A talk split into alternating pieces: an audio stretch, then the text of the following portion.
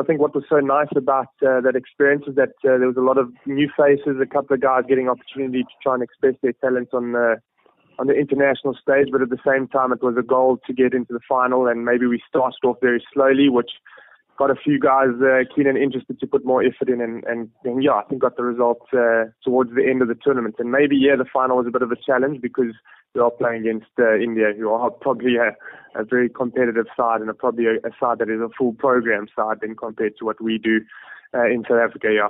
So the exciting uh, point is that we've actually got a, a tournament that's pretty much so close to the, the, the Indian competition that we just went to.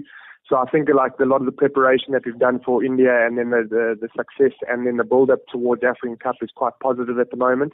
Uh, we have seen some changes, and but at the same time, it's also an honour uh, and a privilege to be selected again. And and yes, I've been to a couple of Africa African Cups, um, so the experience there, but it's not an easy competition. We we tend to always think that the Europeans and maybe Australia, um, New Zealand, England, and um, and, and Argentina dominate uh, the hockey world, but at the same time, the Africans tend to do things a little bit differently, and, and it becomes a serious challenge when you when you come up against them. I think it's nice that they they're also growing in, in certain regions where hockey is a little bit uh, was a little bit uh, small and, and less uh, less a, sport to to take on, but now it's getting a little bit more show, and it, and and the likes of uh, Namibia, Zimbabwe, Egypt.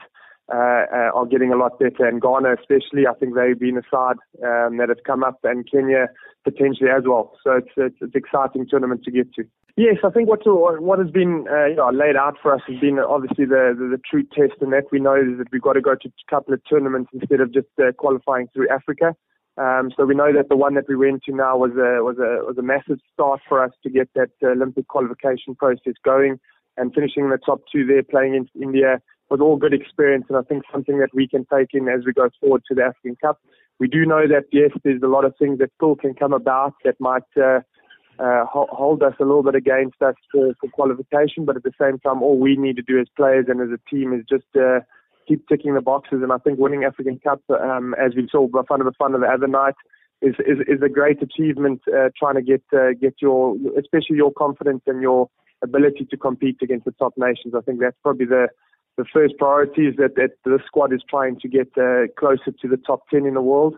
Um, and, and to do that, we have to go through these African Cup tournaments and, and build on the confidence. And yes, we are reigning champs, so the pressure's on us there. But for Olympic qualification, it is a it is a stepping stone to get there. And hopefully, we we tick that box again, and then uh, and then we wait to see what uh, what the outcome is as we go on in the year.